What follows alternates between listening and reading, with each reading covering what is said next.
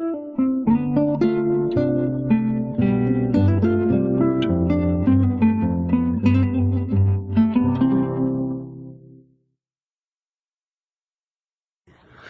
we're continuing in James this morning.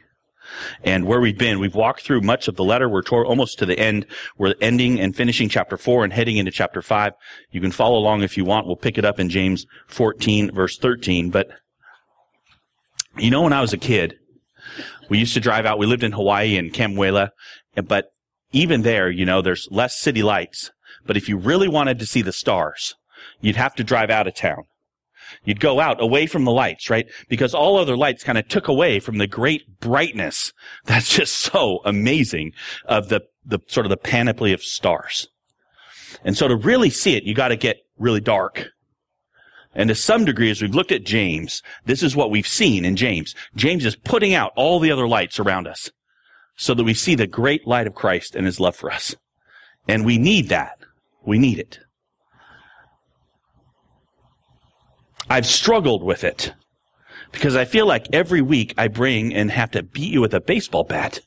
And myself too, as, as James takes the good things that we do and points out that they're flawed, that they're not good, and he pushes us to see our only good, our only hope is Christ. But that means we're taking things that in our society and in even my own wisdom, I think, hey, this is good and, and I ought to be this way. And James kind of says, wait, you're not really good. I don't like that. I just want to encourage you. But in this actually is great encouragement because our hope is Jesus. And we're, we're doing this one more time. This is one more look at the law, if you will, because James does it this morning. James one more time gets the mirror out. James one more time says, look at it. James one more time wants you to see yourself. And what the end of the day, what you see isn't necessarily pretty. So it's a very good thing that that's not our hope. Hope's not in ourselves, but Christ. So we want to go there. And, and so to get us into the text this morning, let me ask you a question. Do you ever worry? Ever? And probably none of you guys ever do. And so you can sleep through the sermon. It's okay. No, no, no. Anytime, any moments where you get anxious for the future, any moment where you start thinking, wow, are things really going to go out like I hope they do? And you start to worry. Almost everybody at least has moments. Many of us, it consumes us. Worry. And you know what we do to fight worry? One of the things I do is plan. I plan. So I, I get out my calendar and I, and I plan. I, I, I, plan how to get to where I want to go. I make steps, positive steps towards getting where I think I want to go. And that will help me feel more secure in the planning to say, hey, I've, I've got a pathway to get to where I hope to go. The other thing we do that's related to it, like we make budgets, right? because worry around money is really big. So I make budgets to make sure I have enough and, and, and I do things like save. I mean, saving for retirement, right? I put money away so that I have money later. These are things we just naturally do because we want reassurance that we have enough. It's not always about money. I mean, I think I read a few weeks ago about, about, uh, families that were fighting over getting their kids into the right school because it was going to give them a good future. It was preschool. It was like, I'm so worried. I want my kids on the right path that I, I want to get them in exactly the right school so they have the most opportunity ever and, and the, the sports and the academics and everything. And we, what is that? That's planning and worry, right? Because we want our kids to have every opportunity. So the question is, what are we doing? James, it seems, and we'll look this morning, would seem to argue with you and I that we should do less planning and less saving. And that starts to get uncomfortable for me. Because I think wisdom is planning and saving. So it's important that we understand what James is doing, but it's very important you understand he's making you and me uncomfortable. So if you're uncomfortable this morning, it's not just the heat. It's okay. We get it. And let's take a look. So the first thing we want to look at in James is control. Control, which is related to planning. James takes a hammer to it and it starts in verse 13. So let's take a look in verse 13. He says this, come now, you who say, today or tomorrow we will go into such and such a town and spend a year there and trade and make a profit. Yet you do not know what tomorrow will bring. What is your life? For you are a mist that appears for a little while and, and then vanishes. Instead, you ought to say, if the Lord wills, we will live and we will do this or that. As it is, you boast in your arrogance. All such boasting is evil. James with a nice positive statement for you and me this morning. No, but the first area, right, is planning, right? Isn't that what they're doing? Normal living, making an appointment next week to see the doctor. no, next month to see the doctor. I plan it out. I want to go. So I, I, get it in my calendar. I, I, I figure out what's going to happen. I want to go to the concert. So MercyMe is happening two months from now. I buy a ticket. One of it's a ticket. That ticket is a plan that I'm going to go in two months from now to the concert. I'm putting money down. If it doesn't happen, I want the money back. I get in my heart that this is how things are, right? This is how you get things done. Do you know what we call that? I call it wisdom in my heart. Wisdom to plan ahead. It's wisdom. I counsel kids. Hey, hey, hey, you know what? You should, you should explore. You should work hard. You should go to four years to school so that you get a good job at the end. Plan to be an engineer. Here's the steps you're going to take to plan to get there. James says, wait a minute. Could that be presumption? I mean, that's really what he's getting after, right? That he says going to four, four different things. Today or tomorrow we will go into such and such a town. Oh, you will? Are you sure? And, and then you, we will spend a year there. A year, really? Oh, okay. You think you can do that? And then, and, and then we will trade. Okay. You have an activity you think you're going to do for a whole year. And we will make a profit. Oh, that last one, I, I get that, hey, that's, boy, making a profit's hard. But, but James is after all of it, right? And my thinking that my hard work and my planning will make it so. Boasting of control, you see, when we have none, do you think, do you think, do you think you are not dependent on God for every breath? And if you step back and answer that honestly, in your daily living, the answer will be no. I think. What makes you think you do anything on your own? Do you not realize your life is a mist? That's what he says. It's a vapor, right? It's just gone like spoof and it's gone. There's no some substance to it. There's, it's transient. This this is about the truth that we are not dependent, right? This is about the truth that, that, that we can't actually control things. I think I can, but who can plan for cancer? Who can, who can save enough to cheat death?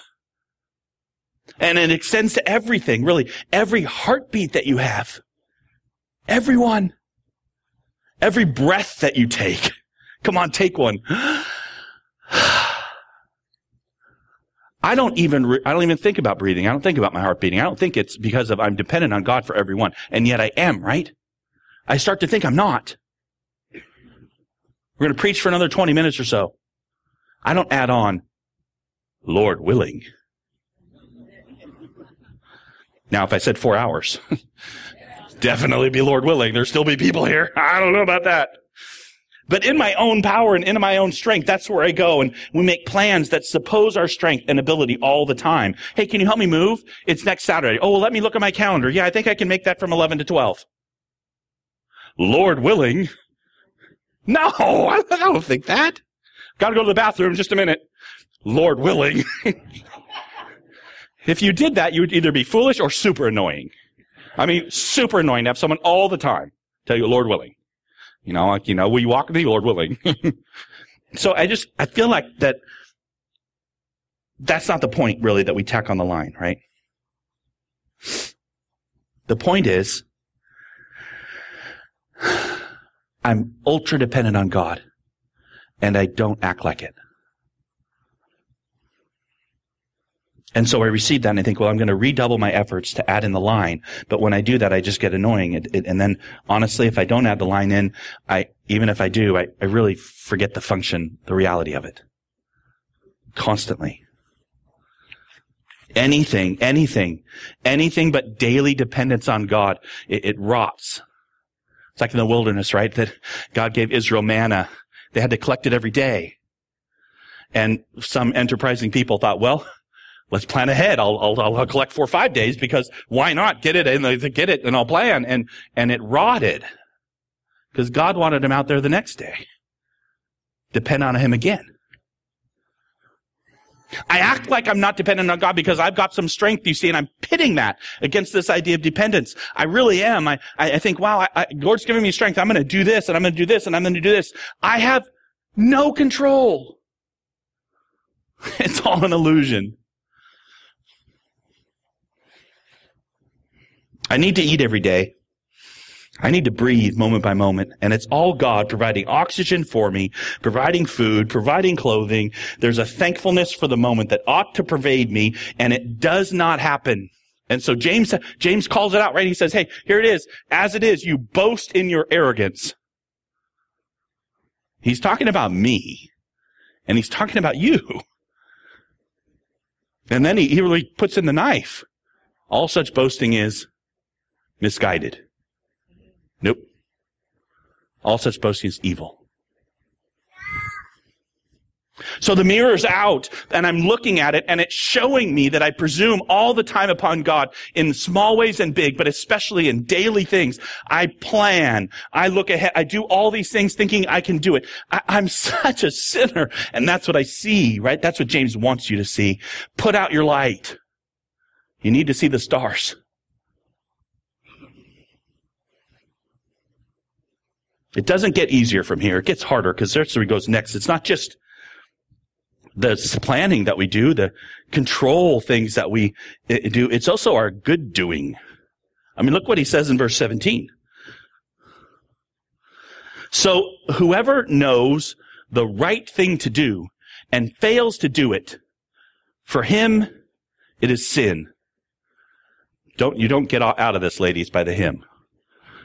It's everyone. He's talking in as a group. If you know what's right and you don't do it, it's sin. So, so if I know that I'm, I'm dependent on God every day, but I'm not dependent on Him in actuality in my daily living, that's sin. You're a sinner. After Christ, after conversion, I continue to struggle here.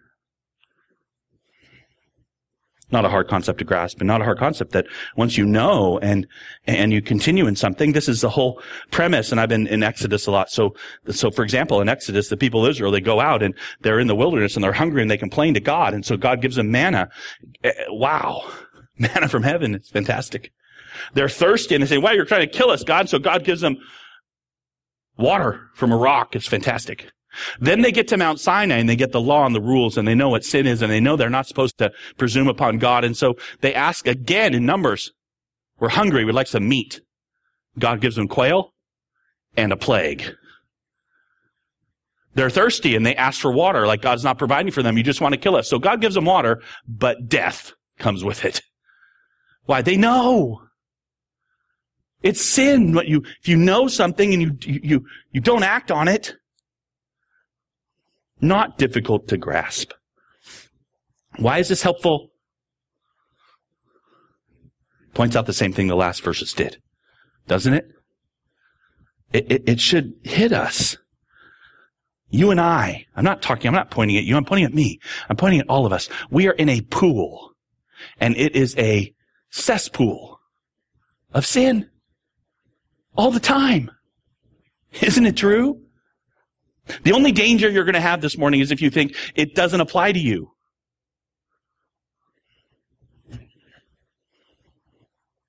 You're faced every day with what's right, every day, and you don't do it. And you say, no, Dax, no, no, no, you're not talking to me. I, I do. Really? You're dependent on God every moment?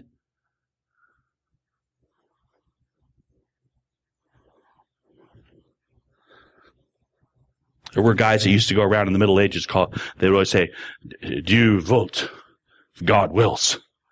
They used it to justify wars and stuff like that. They weren't really dependent.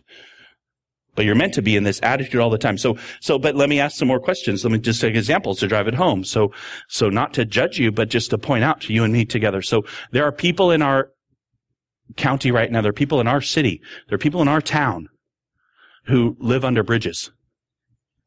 Who live out and, and are without a home. And I know that. What am I doing to help them? I own a home. Do I, do I really help them? I do some, but they're still there. I, I never go, uh, do I know their names? Let's get more, let's get closer to home. Let's say, okay, there are people in our body who are in nursing homes. They're lonely. Have you visited them? Yeah, yeah, yeah, yeah, yeah. Last month I visited someone in the nursing home. What about yesterday?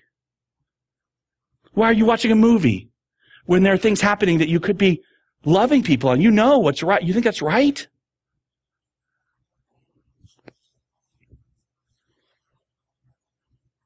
You think that you should pray every day with other believers? Why aren't you at the prayer meeting? I'm not, I'm, I'm poking at you, not because I'm playing a, a, burden on you. Be clear. I'm not. I'm just saying what we need to do is to step back and say, you know what? Yeah, it's true. If I'm judged all the time on what's right, I don't do what's right every moment. And if I don't do what's right all the time, to him it is sin.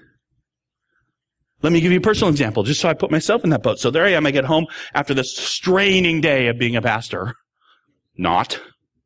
I get to do this. It's so fantastic. I get to study the Word of God. But it's the end of the day and I'm tired. I'm talking to people and I come home. So I come home and what I do is I sit in my chair and I open my novel and I'm like, yes, oh, I can read for a few minutes. I can rest. My kid comes up the stairs and she says, Dad, will you play with me? I want to play tag. That's my heart, but I don't do that to her. Okay, wait a minute. My kid hasn't seen me all day. She needs her dad. What's right? I mean, really, truly, what's right? That I would read my novel or that I would play with my kid? I would tell you in my own heart before you, you might have a different answer. My answer would be, it is right to me that I play with my kid. It's right. But I'm tired. I don't really want to. So I tell her, well, in a few minutes, kid, I'll get to you. She toddles back downstairs. okay, my book. It's a good one. good novel. It starts in gate. I, I, I forget. Kind of. One more page. One more page. So now, not only have I not done what's right, which is go play with my kids, but I've lied to her that I'm going to. This doesn't just happen in one moment. This happens every moment of every day. There are things that pull on me all the time where I, I kind of know the right thing to do would be over here, but I, but I also, I, I justify the, what I'm doing over here too. And so I'm always in this spot of knowing that I could be doing more than I do. If you don't feel that, you're probably not alive. There's always this weight you could do more than you should do. You should do more than you actually do. Right? Maybe you're such a do-gooder that you don't see that.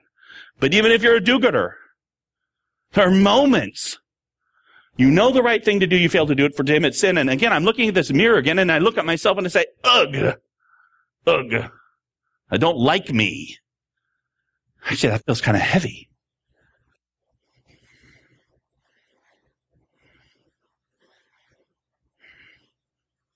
Is it not sin? And, and so I have one of two responses. One response I have is guilt. And guilt says to me, yes, I'll try harder. Tell me what to do and I'll do it. I feel like it. I, I, I that. And, and so people actually come to me and say, well, say stuff like that. I say, Pastor, what should I do? I, I think I need to do better.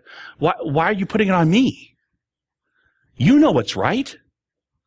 If that's where you are, you know what's right. Do it. Right? Guilt. Guilt gets on us though. We, we, we want to do it ourselves. Say, okay, I'll try to do better. But, but really, at the end of the day,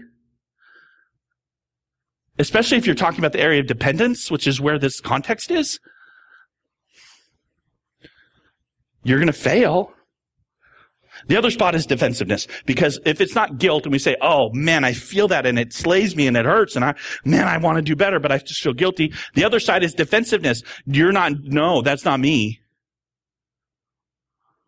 That's the other side, right? I'm not culpable. It's not my issue that my neighbor's in need. I, I pay taxes so the government can help them. That's my part. I give seven and a half percent. to poor people. I give 25%. I give 37 and a half. I give 83. What, what's the number by which it says, okay, well, you, you really are doing the right thing all the time? There's not, right? People say, well, I'm just not gifted that way. You're busy. You don't have time to do the right thing all the time, but, but it's not what I've planned. Oh, wait. You do see that's the exact context that James is after. You make plans.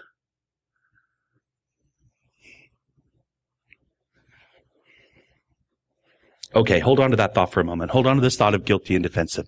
Hold on to this thought that what James is doing is he's just poking at us.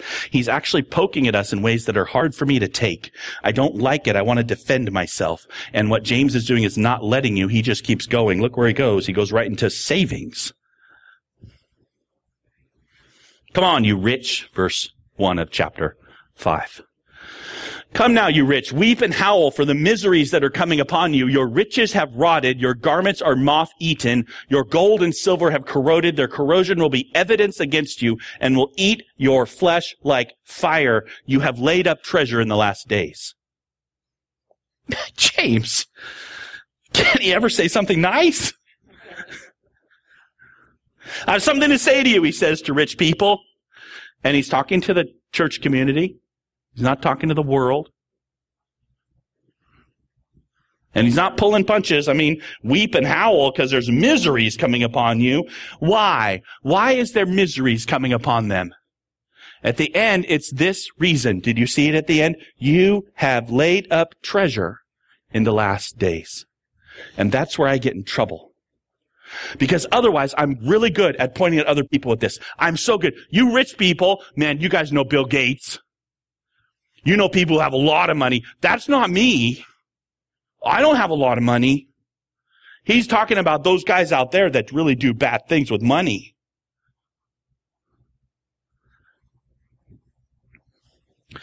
You have laid up treasure in the last days. You guys think it's the last days? I do. Have you laid up treasure? I have. I think I have a pair of shoes for every day of the week. I think I could wear a different shirt every day of the month and not repeat one. Someone would look bad. I think about retirement, don't you? I plan. I put money aside so that when I'm older, I, I have money or I have my kids. It's called wisdom. Don't you do that? If you don't, you'll find 85 and a half people telling you to. Do it now.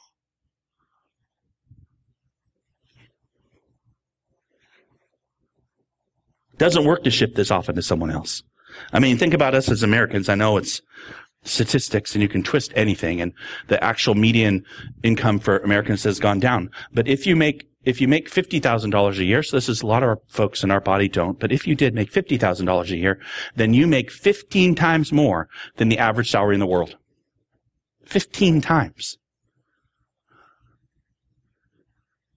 We've talked about this before, but I, I, I, can walk into my home and there are bananas from Chile and grapes from Argentina and there are things on my table from all over the world that are indulgences.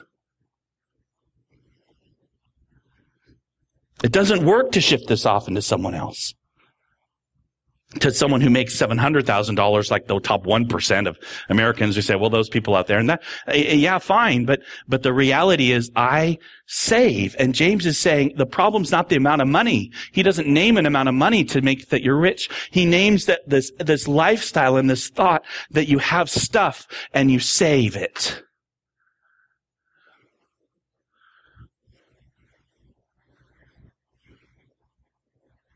It's an identity problem. It's a value problem. If you have things, you have to take care of them. You start to have security in the stuff and not in the ones who gives the stuff. Do you get that? I start to have a lot of security in the things. Can I ask you? I mean, really, really think about this.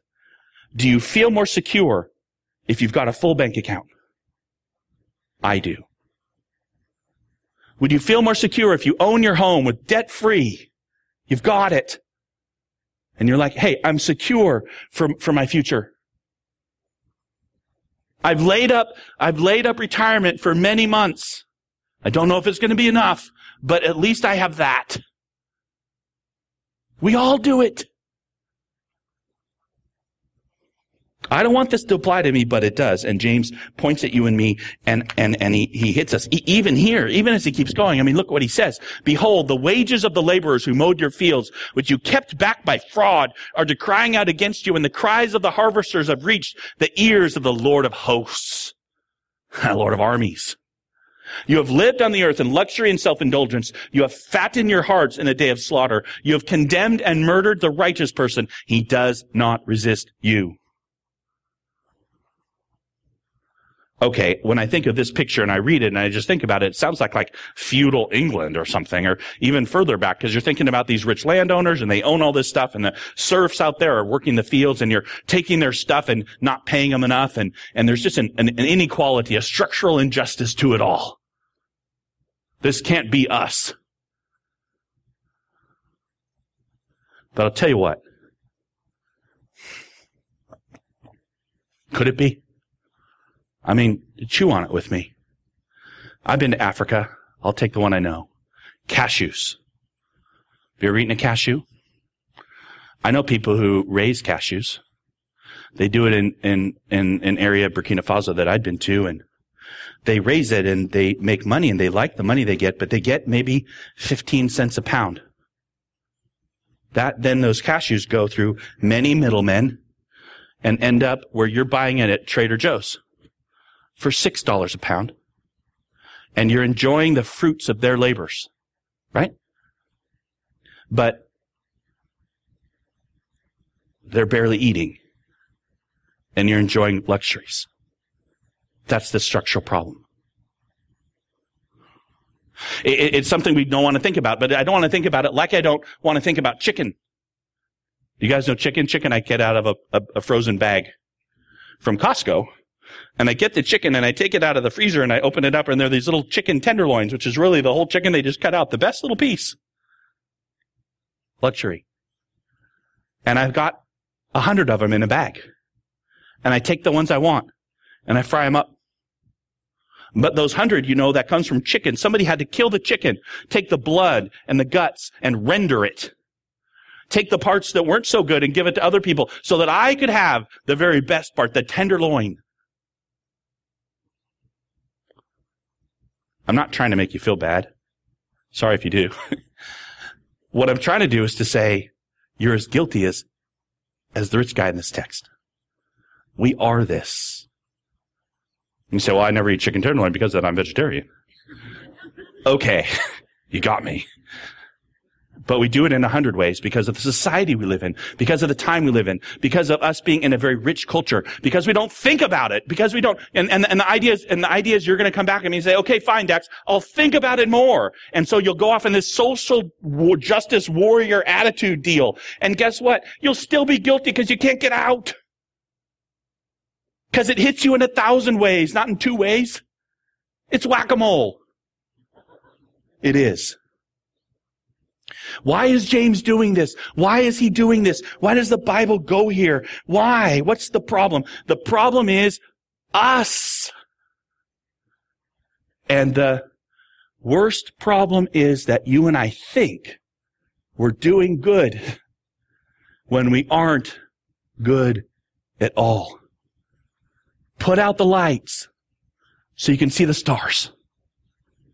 That's what he's after, right? That's what he's after. Because again, when you, when I say these things to you, and I, I have said these things this morning to you, the, the response is, is either guilt, like, yeah, I see it. Oh, it's terrible. I'm going to work on that. Or it's defensiveness. No, I'm not that way. I don't think James wants you in either one of those camps. I think what he's after for you is acceptance. I think what he wants you to do is to look into the law, and we saw this in chapter one, and he's taking it through the whole way. He wants you to look into the law. It's a perfect mirror. It has perfection in it. And what you see back is sinner you. You find no hope there. You find no hope before you were a Christian. You find no hope after you were a Christian. You continue to find your hope in one place. You're not after guilt or defensiveness. We're after acceptance. I'm after agreement. I'm looking for confession. We're hearing James and we've turned out the lights to see the stars. Where's our hope? It cannot ever, ever be in you. And honestly, dear people who I love, and I say this to myself, it's why I don't like James. It's been hard for my flesh. I do find my value in me. So do you. What do I do? And by the way, Dax, then how in the world does this help with the question you asked at the beginning? Here was the question. You remember the question? What do I do with worry? what do I do with worry? And then I hear all this stuff. How does this help me with my, not to worry? That was my question. And the answer is, if you're a theologian of glory, if you're on the pathway we talked about last week and the week before and the week before, that's called the theologian of glory, it doesn't help you. I've just given you one more thing to worry about. Worry about your planning. Worry about your oversaving. Is it really righteous that you have a retirement? And if that's what you hear and you start to take it on say, well, then I'm going to go try and handle that. Another thing for me to worry about. You'll never end. That's not what James is after. James says, hey, the whole point of these deep and unchangeable charges is that you have nothing in you. You see, if your well-being is about your planning, then there's weight on it. You stand or fall on whether you gain or lose money or your plans happen or don't or how well you plan. If your well-being is in your righteous work, then there's weight on seeing what you aren't doing. You're going to stand or fall on how sinful you're being.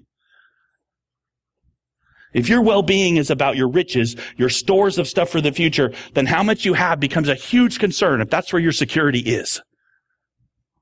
But you and I, we're not taking on a burden like that. I'm not putting a burden on you today to say, don't you dare save or don't you dare plan. That's not the point, is it? Take the burden off is the point. Stop finding your value in you. Because there's only one place for hope. And, and, and, we saw it, didn't we? We read it this morning. We read it in, in Luke chapter 12, where Jesus says, don't worry. Why don't I worry? Your father loves you. He knows what you need. He provides for you. He takes care of you. Of course, God tells you to work. That's His provision too. But, but, but you're dependent on everything for your Savior my breath, my food, my shelter, even what happens tomorrow. This is the path to no worry. That guess what? God's good for it. If I'm dependent on God for everything, do I trust that He's good for it? He's strong enough, you guys. He cares enough about you. He'll provide for you. Do you really trust that? This is the work of our life. God won't let you down. So, so I see worry as a label, right? A worry is a label for your lack of dependence. And before you get mad at me, because there will be people in this room who struggle with worry every day and they'll get mad, why are you doing judging me? I'll say, no, it's a label I use for me. Because I worry. I worry all the time. I'm just welcoming you into the same boat I'm in. That in spite of my worry, it remains true that God takes care of me. In spite of my planning, in spite of my actually striving, God still takes care of me. He does, doesn't he? And we, we can, you and I can stand here together, even though we fall down in our dependence all the time. I, am inviting you, stop fighting. Stop fighting with your planning for yourself. Stop pl- fighting with your saving so that you'll have security and find your security in Jesus. Jump in the pool. We are people who struggle with worry because we aren't dependent enough. We, we sin because we aren't who we should be. We don't like it, but that's not where our hope is. Our hope is in the one who did it all. No matter what happens to you, no matter where you are, I, I, would say this. I would say in closing, I'd say this. I'd say this to you and me. The thing to hold in your pocket is not what would Jesus do? You heard that? WWJD. It's a big thing probably 15 years ago. And every so often we whip it out to like whip ourselves. Whether or not you're following Jesus enough and you can, you can think about that. It's not wrong to think it, but it's going to lead you down some interesting paths. Unless you have in your back pocket the real one. WW, WHJD. What has Jesus done? Isn't that stronger? What has Jesus done? If you get your eyes there, if you get your eyes there, if you can place your hope there, it doesn't become about what I'm going to do in order to be like Jesus, although have at it. As your heart goes there, fantastic. But I'll tell you what's going to get you there. What has Jesus done? As you look at the law and it reflects your terribleness and you, you have to trust again that Jesus has done it all. And though I fall again, He's the one that loves me. He's the one that provides for me. And my hope is always in Him. Jump in with me. This is Christianity. Let's pray.